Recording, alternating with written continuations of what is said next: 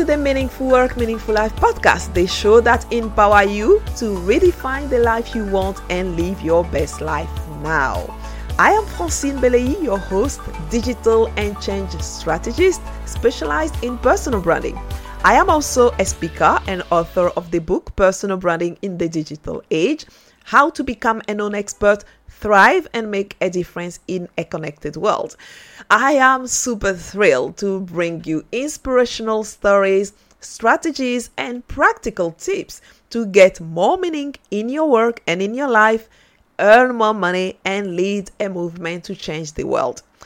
I am on a mission to help purpose driven entrepreneurs who struggle to attract their ideal clients when they work with me, they find a clear, profound message that positions them as an authority in their field, easily attract their ideal client, and impact thousands of people globally.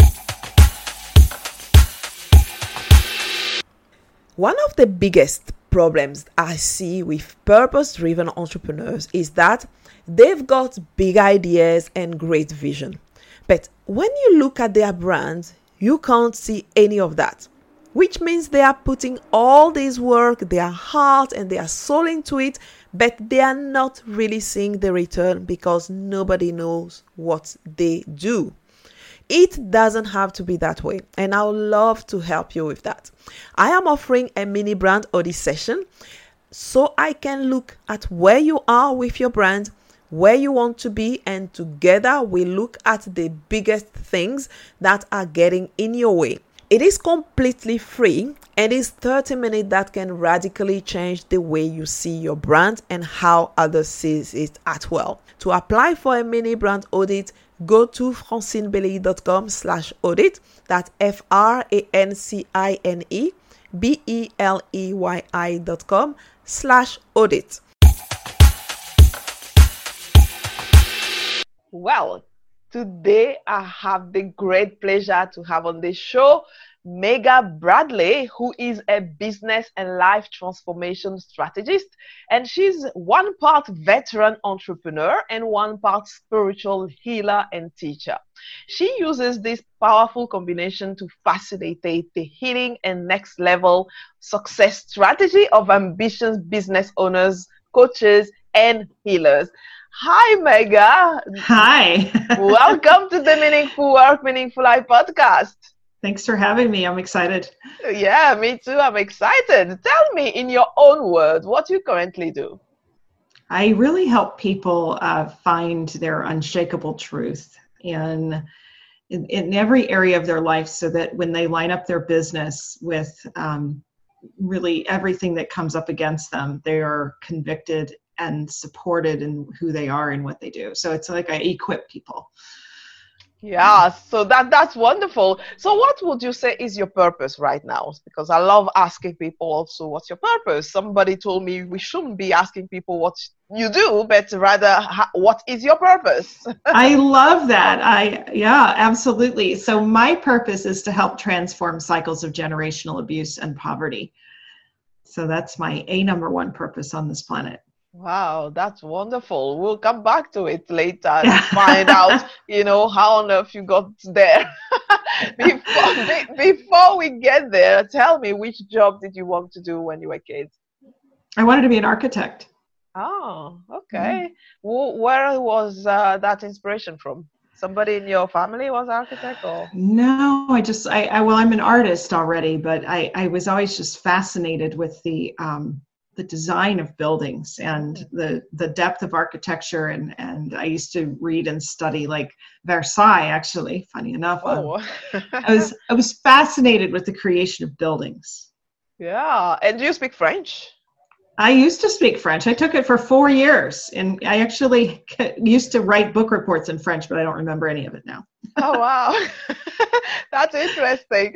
So yeah so and now do you think that there's any link with uh, your kind of uh, dream of being an architect and what you're currently doing? Well i help people architect their lives now so i guess i uh, yeah. I, stayed on the strategy side of things yes, there's often, often kind of uh, very kind of a direct link. Uh, sometimes it takes different forms of what we wanted to do when we were kids and what we are currently doing. Uh, yes. Eventually, when we find our path, actually. yes. yes, indeed. Just kind of catching us. I love that question. I, I haven't think I don't think anybody's ever asked me that question, but it's it's actually like, oh, now that I think about it, yeah. Yeah, no, tell me.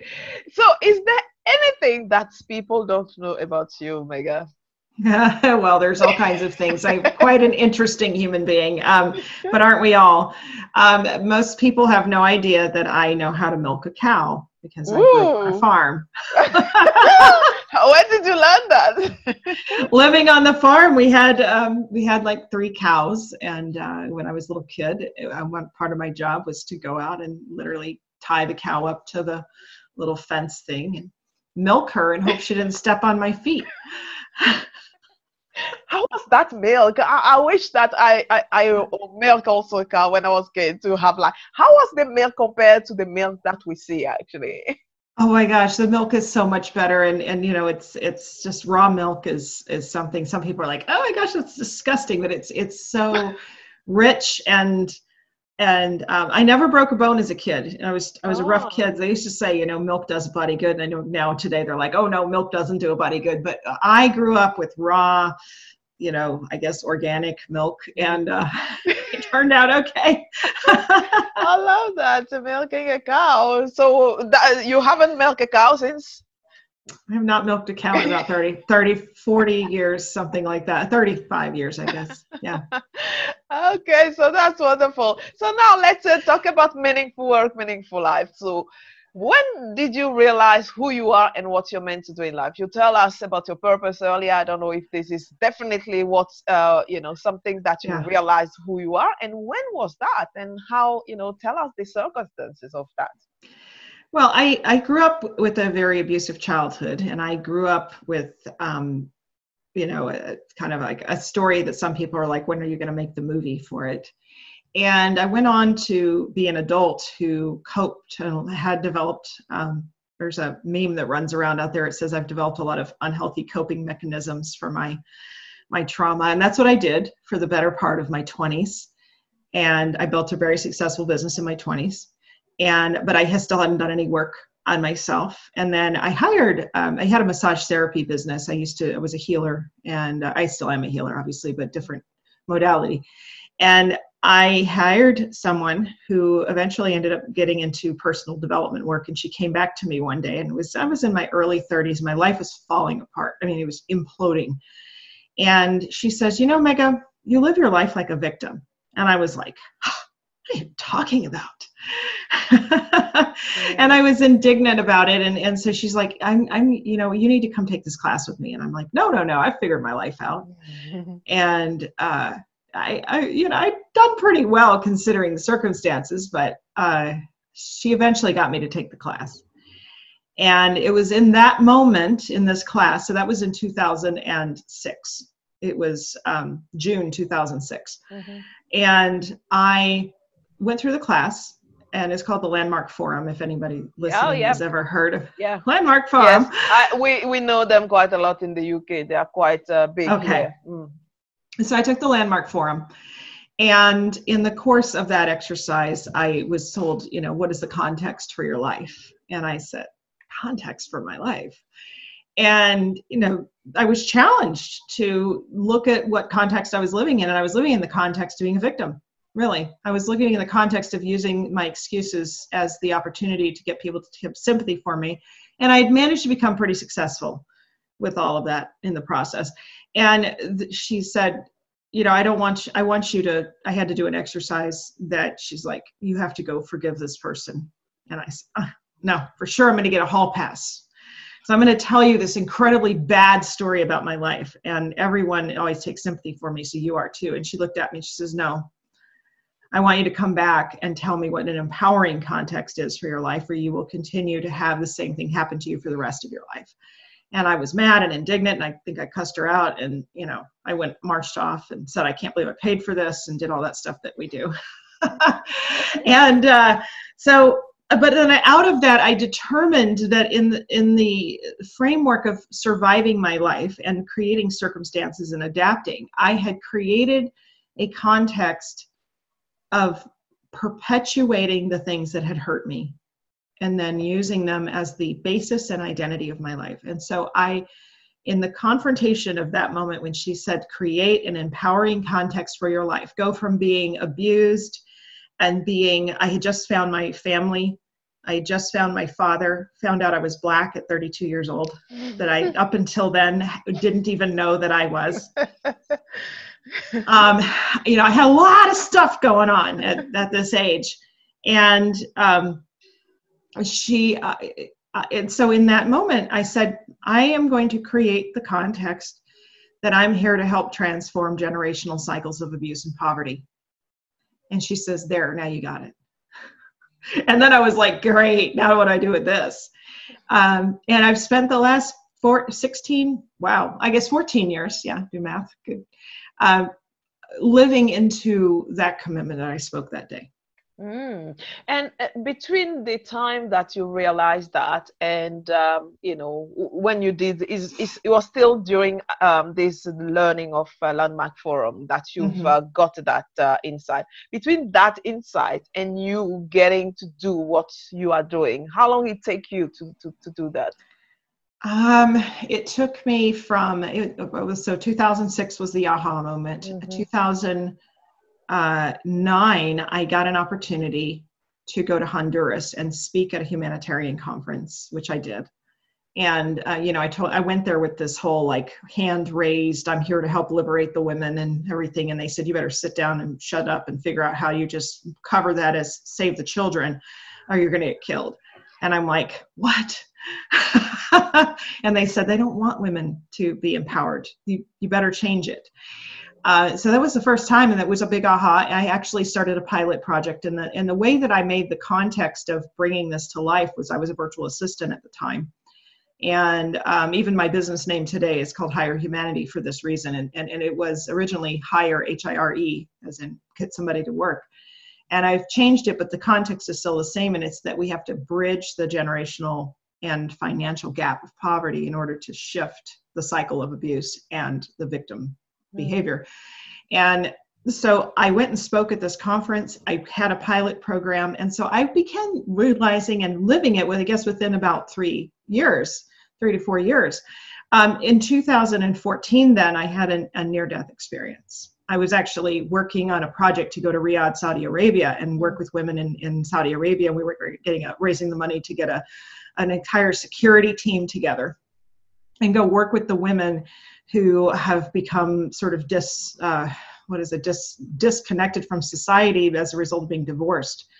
And um, in that day i was literally on the way to that meeting to prepare to go and was um, hit from behind by a texting driver and me and my son and my business partner were almost killed And I actually had crossed out of my body, had a near death experience. And the only thing that I kept that kept me anchored here was that in the fading moments, like literally seeing the white light and people screaming at me to stay away from it, I remembered why I was here and that I hadn't really lived out my life's purpose. And I and and as a result of that, I I was like, I can't die here.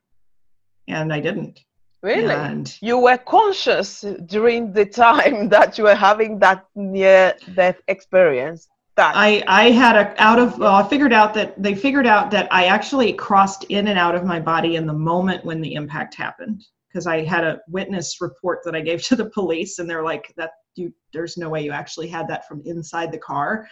Everything went to black and gray and then came back to regular uh, color. And then I was literally fading to the white light. I had this pulsating electric blue, um, like electric blue marquise and this white light. And i was totally at peace and i could have gone. I, I i was i wasn't worried about my son. I wasn't worried about anything. And when they were screaming at me because the uh, the car i was pinned in the vehicle. So they were holding onto my hand while we waited for the helicopter to land and when they were screaming at me, stay because somebody said stay away from the light, and I'm like, I see the light, it's fine, you know, like I'm gonna go to sleep now, and they're like, don't go to sleep. And now I understand uh, mm. more about that type of experience, but in that moment, I was like, I really, I, I, I could have like nothing was in my presence. I was peaceful. Yeah. And and then they said, talk to us, talk to us about anything, and I'm like, I, I'm really, I, I don't know. And then I remembered, wait a minute, my life's purpose is to have, do this work, mm. and why I'm here is this. And it like all sort of flooded back in. The best I can say, I sort of came back into my physical, like, I'm not going to die here on this highway. Yeah. Yeah, yeah. Wow, that is powerful actually. Wow. That's really yeah, quite uh, you know, very powerful moment. And then now today um so since 2014 so to now so that like uh, 6 years that you mm-hmm. are just really living this purpose and embodying right. that really embodying it yeah so after that happened i had to learn to walk again my hips had been shattered i had a four month old son who i thank god for my friends who took care of him and and my and my ex-husband uh, you know obviously he was there but everybody's life was sort of turned upside down. We had to move. We had we had to relocate to a different city while i had went through rehab. And um, when i came out of that i was when i was laying in the hospital bed i was in icu for over two weeks. And i didn't really get the comprehensive fact that when you're in icu it means you still might not make it.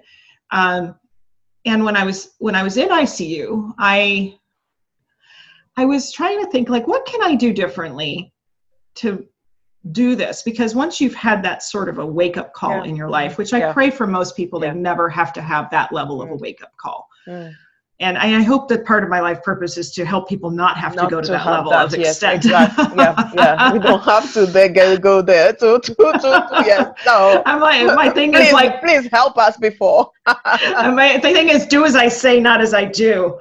Um, I have a very experiential life, but um, I've taken a lot of that out. I found out a lot of that was generational trauma. Uh, so in the process after that, I continued healing because, of course, that surfaced so much of my own stuff I was hanging on to.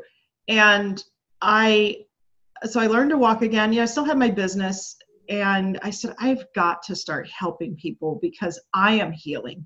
The things that are making it possible for me to survive this are things that are, I had already done some ancestral healing work, which was to take trauma out of the cellular level of our body are out of my body. And so I had already started unwinding, and I thought, man, if I had not done any of that work and this had happened to me, I don't know if I would have made it. Mm. So I ended up getting trained to become a scientific hand analyst and do something called human design. So I learned how to actually help people identify life purpose. And I had also taken the passion test. This was another thing that, that was the, the, you know, in addition to the landmark forum, I went landmark forum to the passion test, which yeah, is a we've New York Times bestseller. We've, yes. Yeah, Janet Attwood. yes, and, and, today I have recently just become a certified passion test facilitator okay. because like, and so I've, you know, I've been stacking up. I like to be very well educated. So, you know, I've gotten very stacked up on my education education and becoming more and more confident in the clients I've worked with.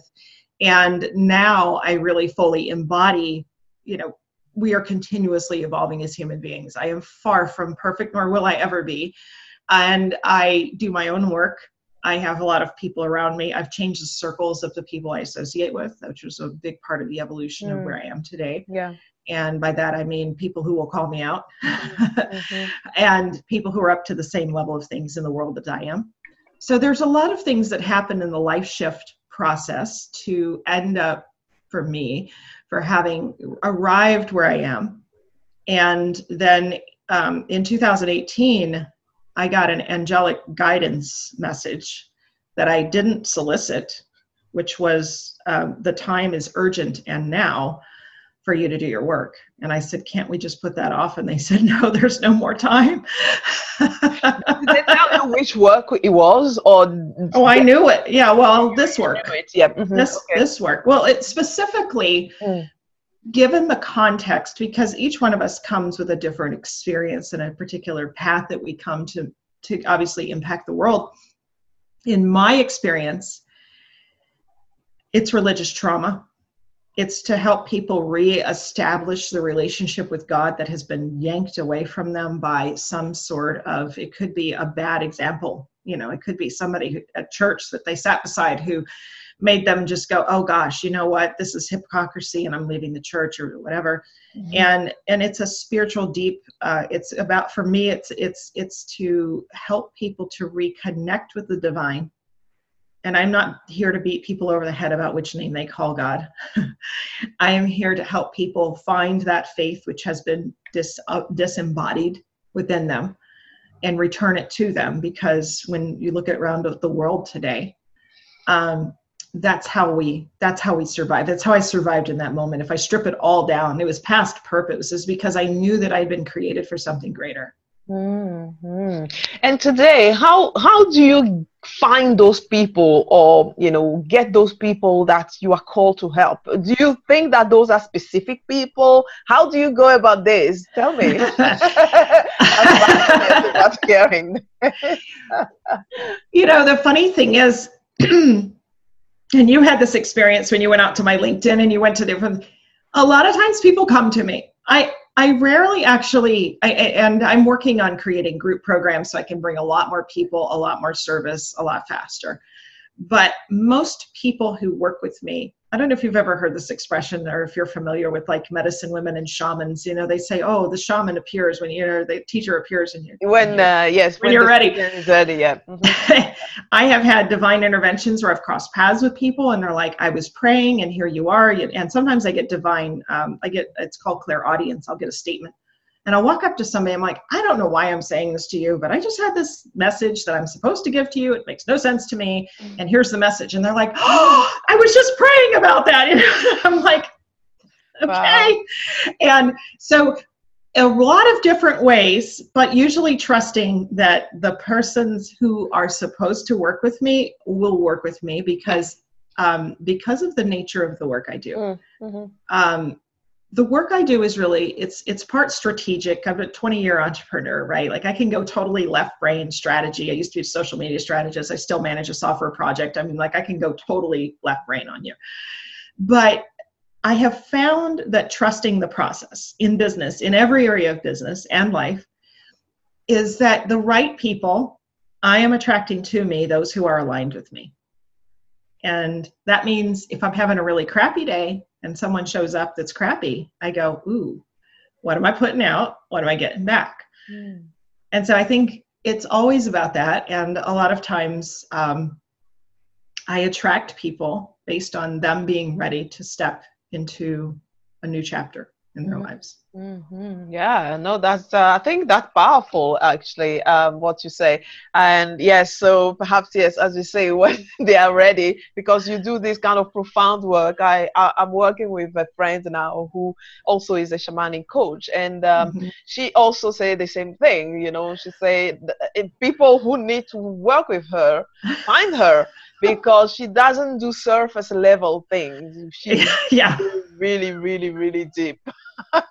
so yeah. you are just here just to improve stuff. It's not you have to be ready to do the work. You have to be, you know, have explore everything else and not working, and then you come to yes. Yeah. I think those people are finding themselves um, and are finding the ways to find, uh, you know, to get to to to those uh, healers and teachers.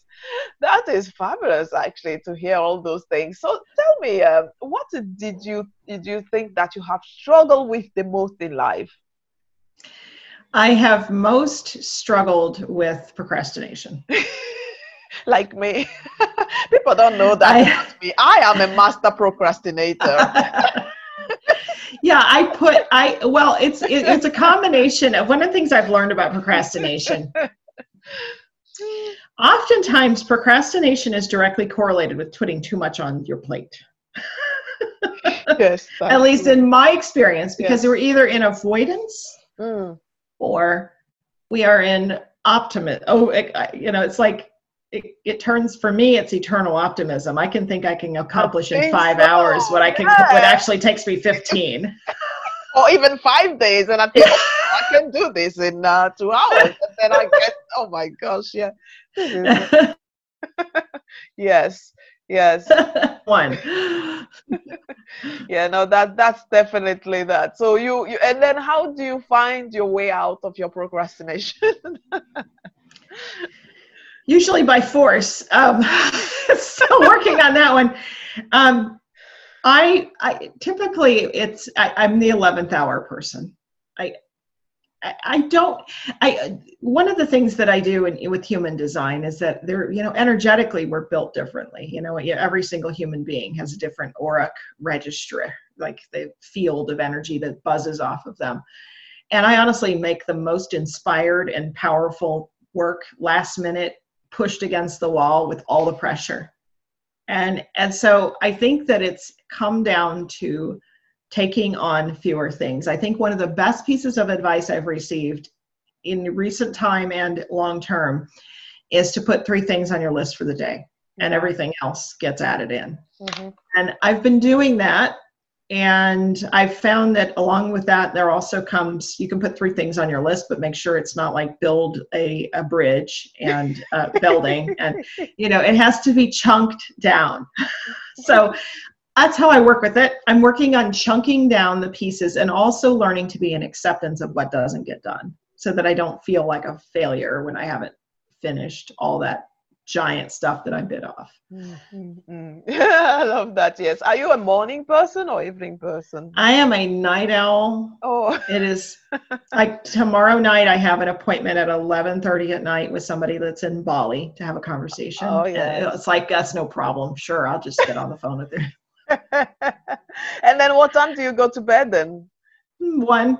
One, one okay. 30. Yeah. I get up around seven, seven thirty. I can't usually sleep past six hours. Mm, yeah. People tell me about these restful eight hours of sleep. Yeah. I'm like, I, yeah, I, I know, yeah. Me too, actually. I kind of uh, it's not that I resisted eight hours, but I mostly do six hours. Sometimes when I'm tired, I do eight hours. So yeah, yes, I mostly do six hours as well. Kindred yeah. spirit. exactly. But I'm an early bird, very early. Oh yeah, oh yeah. No, I'm not. I'm not an early bird. At night, Only way I'm an early bird is if I just stay up all night and meet you on the other side at 4:30. You know? yeah. So okay. So tell me, actually what actually would you say was your very, very low point until you got an aha moment that changed the course of your life? The very low point was the uh, time when I had lost, I had gone from making, you know, sixty, seventy thousand dollars cash flow a month in my business to having um, the uh, IRS because they, we didn't, uh, my ex-husband didn't pay the payroll taxes send the checks. Uh, so we had the IRS, we had the the um, mortgage company, we had everybody coming for their dues, and I this was back before I started doing any work, and and so that was before my spiritual crisis went full fledged, and so all of that was happening, and my relationship was falling apart. So my marriage, my business, everything literally was burning around me. Wow. And uh, that was the low point. I, I really didn't know. I was living in my friend's spare bedroom in her two bedroom, or actually she had a house, but I was I was in the spare bedroom mm. with nothing basically, and um, thinking to myself, I don't know how I'm going to get out of this one. yeah. yeah. And but it was how, a lot of a, yeah. Huh? How would you say that? Would you say that it has been a blessing in disguise? Yes, yes, absolutely. If I've learned one thing over and over, it is that when something comes to us that brings what would seem to be ruin to us, if we meet it as though it is the destruction, it will it will take out every bit of sanity we have. But if we can stop and say, What's this teaching me? and what did I lose that I didn't, isn't mine anymore? Then amazing things can happen. And I think if I've all the things I've learned, um, the times I have over three times or four times in my life, I've been homeless from when I left home when I was a kid. I have been, I've had that experience. Um, I've had another experience where I had to literally pack everything that only fit in my car. And every time when seemingly everything went from I have it all to I don't, I have nothing, my life has expanded. Mm-hmm. So I don't welcome that. And now I walk in a more conscious understanding of how I manifested that level of catharsis. But we don't necessarily know when the next divine lesson is coming our way. And sometimes it may mean that everything gets ripped out of our hands. And if we can stay prayerful, hands open, and say, What do you have for me that I couldn't get myself? there is a divine plan greater than than what I can come up with. Yeah, yeah, yeah. I think that we all, we all go there sometime when we face that wall and there's no way you can see any light.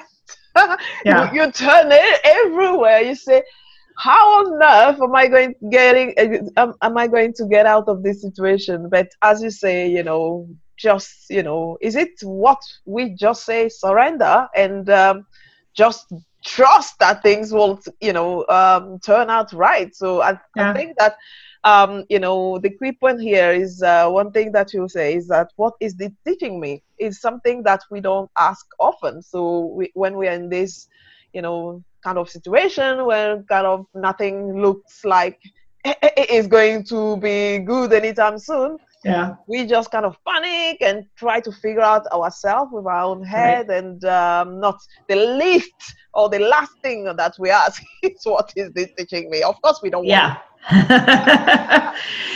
but yeah if you can get that one wired in in the emergency uh, backup system it, it wow it can change something really quickly yeah, I think that is a key point actually, asking what is this teaching me at any time. yeah. Even in this COVID time, you know, yes, oh, again, oh, yeah. in this COVID time, you know, a lot of people are losing job, uh, all kind of, you know, we, we really don't know where to turn to. And right. uh, going and telling somebody to say, what is this teaching me? the people might be looking at you say, "Hey, I'm losing my job. I'm losing everything. What do you mean?" Uh, they asking what this is teaching me. How would you react to such uh, kind of uh, you know asking if people really really can't get their head around this? well, you know, I tell people to put their hand on their heart mm. because um, you know we end up up here. Mm. You know, judgments, societal suggestions, things our friends say, social media, the news, like all this crud ends up up here. And we end up up here, but that's not where we actually, that's not where our higher self, our soul actually lives. Our soul is anchored and that's why the heart chakra is that's where unconditional that is where the anchor is the anchor for us is in our heart and that's why we say you know and some people say oh I've had people say, "Oh, but the Bible says, you know, the, don't trust your heart. It's where the deception is." Yeah, well, you know what? Get in your body. I don't care exactly how you do it, but many times we end up in our head and actually kind of get out of our body. And our body has truth that we don't even tune into. And even right now in the COVID situation, which of course in America right now, I mean, we've been kind of, we've almost like, there's a meme that's like, hey, there's, is COVID still around? Because we got so much bigger stuff going on at the moment than COVID. And COVID actually reflects grief. Lungs is grief. The body different have different emotions show up in every different area of the body, and uh, the lungs are grief. So what are you not grieving? If if you know somebody who's dealing with COVID, you say, okay, you know what is to be grieved? But if you look at this collective we got a millions two million i don't know, I forget what the count is right now three million people who are dealing with this. It's collective. It's a there's a, what are we not grieving as a collective? That's a very good insight actually um, you know making uh, that connection that long is uh, grieving and uh, asking what yes what are we not grieving that's very powerful actually mm-hmm. um, yeah to to understand this um, this situation and yes getting back again as you say in our body you know is very important i've only also been you know understanding that part only recently from my friends uh, because yeah. I've been too much in my head, so much in my head, and uh, yes, not you know even listening to my body. So now it's just the time to listen to my body. And if you don't listen to your body your body is going to really uh, make you listen to it right? Yeah, it In does tend to do that all kind of illnesses right? Or accident yeah. or whatever.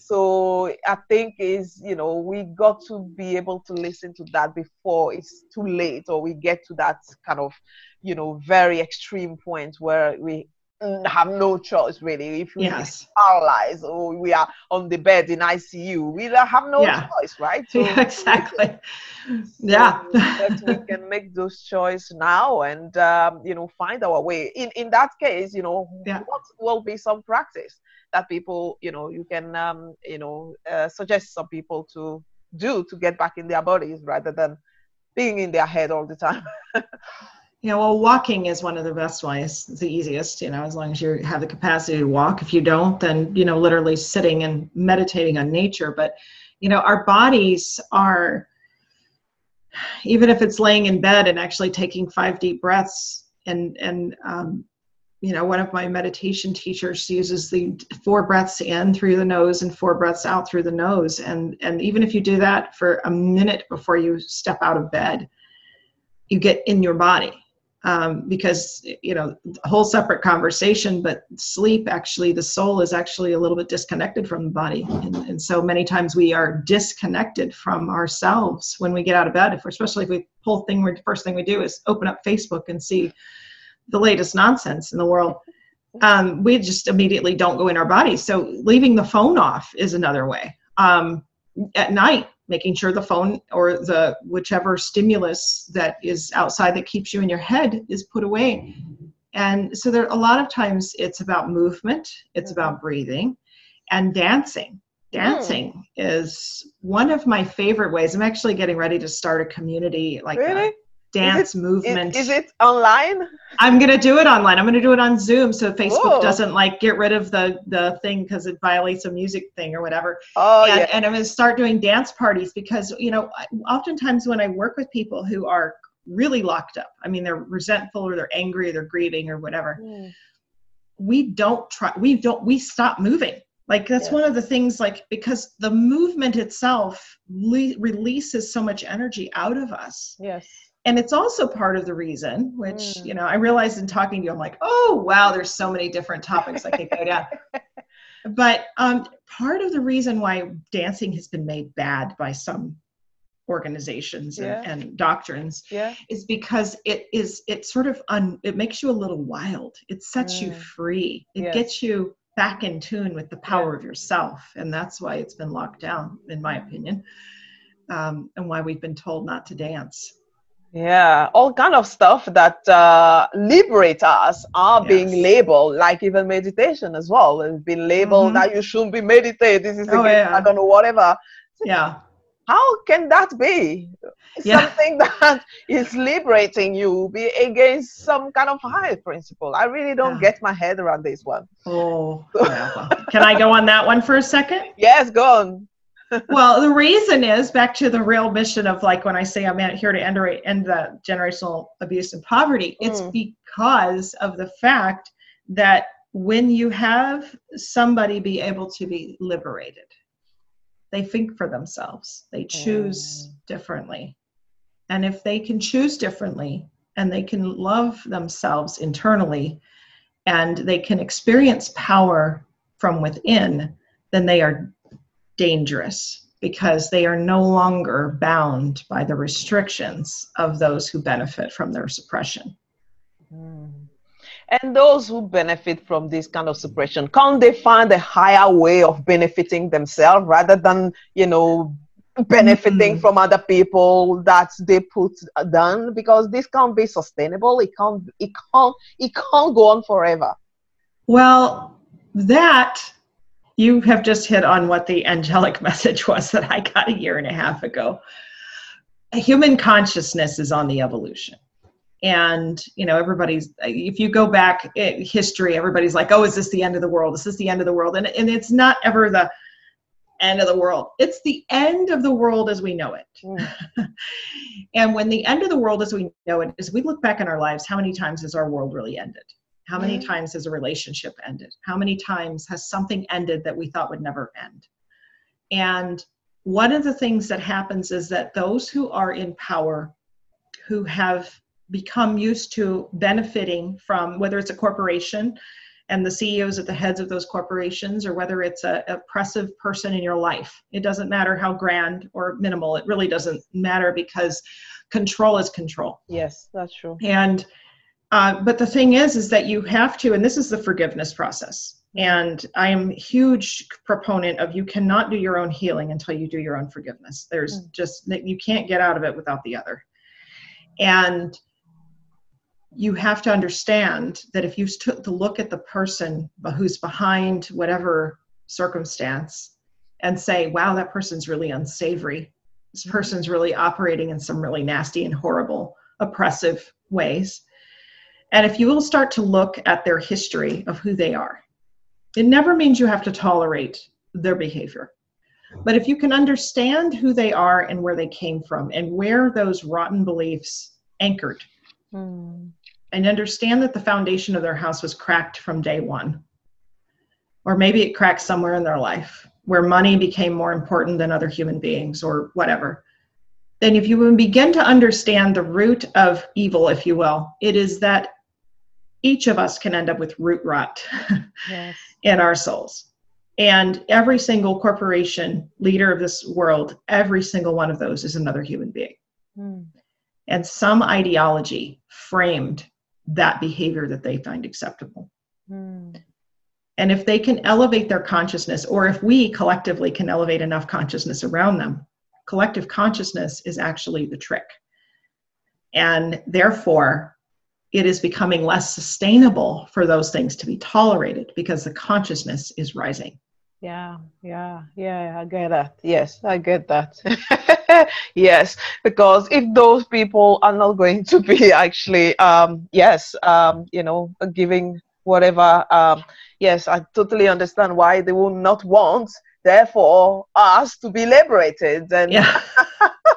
and have this collective conscious, uh, you know, collective consciousness, and therefore put them aside. But yeah. You know, this is inevitable. This is how I see it, anyway. It's uh, inevitable. Yeah. so, it is. Yeah, no matter how much you try to suppress, this is not going to be um, you know it's like putting some gas in a bottle one day it's going to bang you know in your face yes yes exactly yes and and you know uh, the day that I, I have, uh, sometimes when I work with people, I work with people who are the abuser in the relationship. And in that process, I can't stand in the space. And sometimes I work with both people, like because I, I work with couples and partners and, and things like that. And sometimes you really understand the story of this person's acting this way. I have to sit and have a conversation with them. Do you understand the repercussions of the way you're acting? And the way you're acting is because you were taught that. And do you understand the cost? And most people never get that conversation. They never get the conversation of what's the cost of my action. They just simply act in the re- mm. reaction yeah. mm. mm. of what they're doing. Mm. And having a, a, a special, uh, I think, uh, a mediator in between or somebody who's with neutral mm-hmm. because somebody else might be triggering them. Yes. Obviously, then someone neutral is uh, at least, you know, not triggering them and then they can actually um, intellect or, or, you know, get some kind of consciousness uh, around that. That's really beautiful actually. Wow. That that's most powerful thing you're doing omega. My gosh.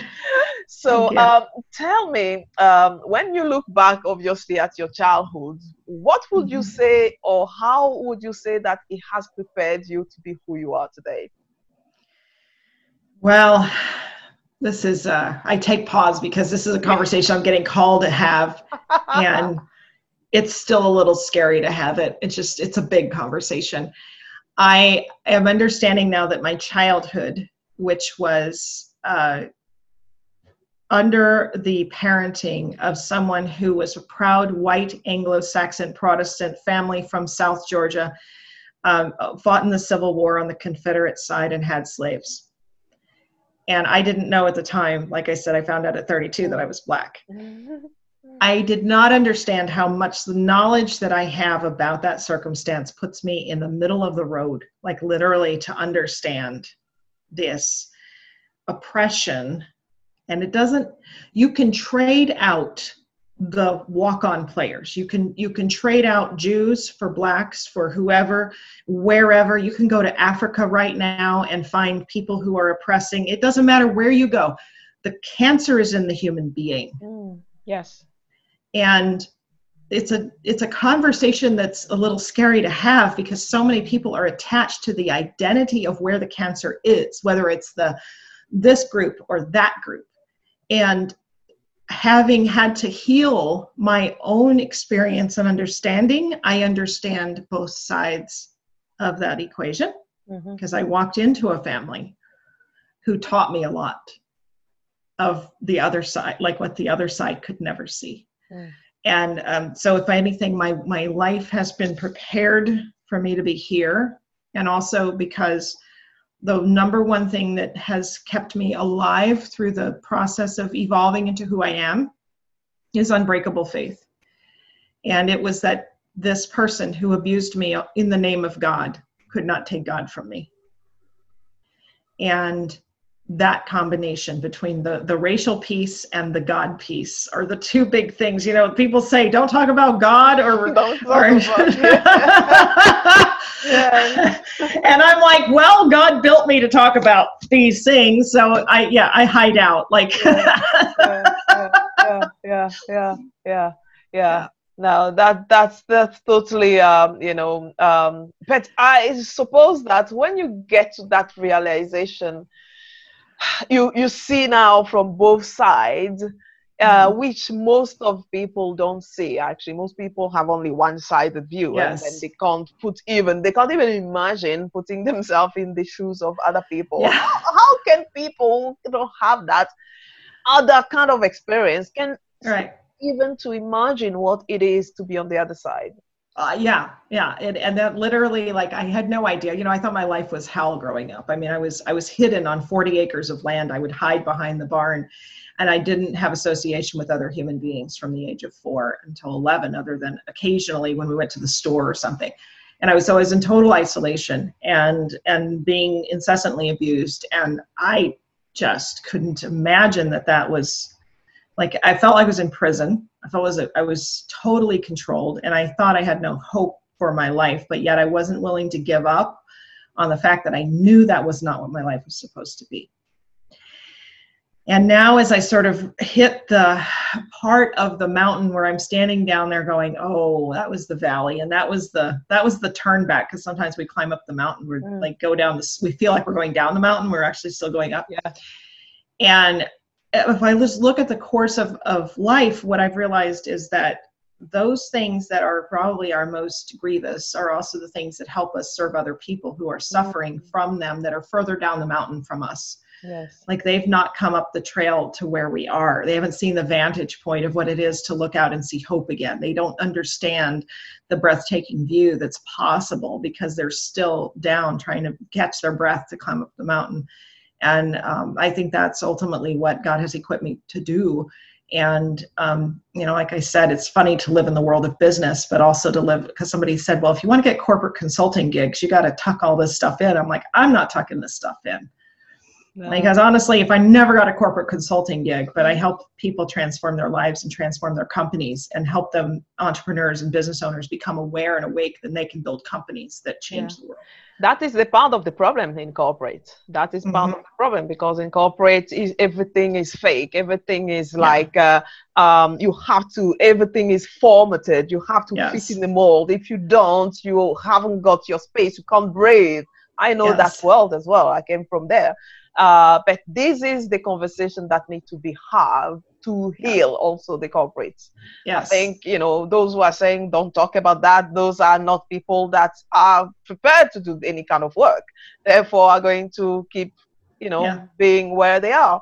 But I'm sure that the corporates who are open enough to be talking about those things and also getting their team around yeah. um, I'm sure that those people are going to win, especially this time during the COVID time. How yes. you as a manager will not want to know your, you know, your staff who is on the other side, what's going on in their life. Are they okay? You know, yeah. how can you just remove yourself being saying that you are in corporate when actually everything is online anyway. Yeah, exactly. You get on Zoom, you see everybody's kitchen or everybody's or they're in their bathrobe and they forgot to turn off their video camera. I had that happen on one meeting. And one person, who was the head of the company, showed up. I don't think he realized his video turned on, and he was literally in his bathrobe with his coffee. the, the dog is coming barking or whatever you invite yourself in people's house you know you got to start to be human right and this is the conversation to have um, mm-hmm. you know and i think that you know definitely this is the conversation that needs to start having to start uh, yes. uh, getting those consciousness also in the uh, in you know that's why a lot of people are leaving also corporate to start their own thing because they no longer can suffocate Yes. What precisely? what corporates just keep them. You have to do this. You have to do that. They rather go out even if they don't make perhaps the same money yes. that they used to make, but yes. they still have their freedom because you know you can't just get people into in four walls and expecting them to behave like robots. Uh, exactly, and and I think that that is you know when we look at what's this teaching me, right? So back to COVID because it's across the planet. There's really not any of us, I think, at this point who haven't been impacted in some way by it. And we say, okay, well, you know, yes, is it is it grievous? Yes. Is it horrible? Yes. Could it please end tomorrow? That would be fantastic. Yes. But what are we actually getting? And I think that the fact that the corporate world has literally been to an extent blown apart as it has previously been known mm-hmm. to find out that indeed businesses can operate. Uh, I, have a project that I run that um, I'm a partner in, and it, we, we've continued to run that project online. Mm-hmm. Yes, in our pajamas and whatever other version of the conference call that we're on. Mm-hmm. And it hasn't really what it has said is you don't have to drive i didn't have to drive before but you know there's a lot of other people that they're like oh you know i don't i found out i really don't have to go to that high rise building every day and not see my kids for three hours mm-hmm. while i'm sitting in traffic and and i think that if we were to take this opportunity that covid has given to us across the world uh, we understand one that our connections are never very far away such as you know the conversation you and i are able to have you know yeah.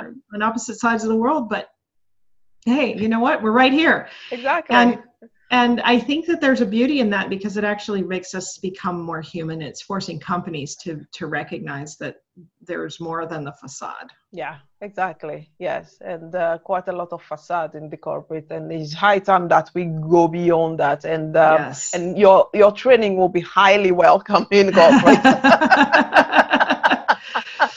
Thank you. Yeah, it's yeah, it's that that is. Luckily, I've got a coach that's like, I'll help you frame it up so that it'll fit nicely inside of a corporate pro- proposal. Because, you know, when you have to start recognizing that every human being, which is really what we're being brought to our rawness right now. I mean, the COVID has broken down our control our illusion of control mm-hmm. because when something as big as this and you know I, I i really i get that there's some people that are like oh it's a conspiracy i'm like you know what it's not a conspiracy that the entire planet is basically having to change the way it looks at itself mm. that is a design a grand design and it's uh, through this virus and if we use it you know we can resent it and make it horrible mm. and that can go be in the history books that way Mm. Or we can go, oh, as of February or March, depending on where it rippled out, mm-hmm. of 2020, that was the year when human beings realized something different. And it, we write, we have the pen. Every one of us has the pen for our particular chapter in that book. Yeah, yeah, yeah, definitely. Yes. What will be your story? What will be yeah. your version of this story? I had a fascinating conversation with uh, Megha Bradley. I can I hope that you can see how this conversation is uh, so fascinating. And uh, I'm going to bring you the part two of this conversation next week. Um, so it's manageable. And uh, in the meantime, also, I'd love to know a little bit more, more about yourself. Who are you? My lovely listeners who are listening to me. I'd like to learn a little bit more about you, what you love, what you um who you are, where you are when you are listening to this podcast. So I have a podcast survey on my website francinebeleyi.com slash uh, podcast and then you're going to find a button which is survey and I'd like to um, let me know actually who you are and um, what you um, like about this uh, podcast so I can uh, best serve you.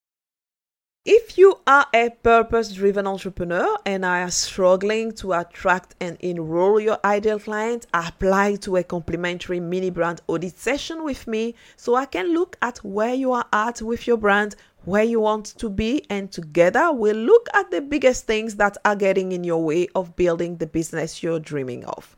Go to francinebeleyi.com slash audit, that's F-R-A-N-C-I-N-E B-E-L-E-Y-I dot com slash audit. I only have few spots open every week, so you want to go there right now. So thank you for listening.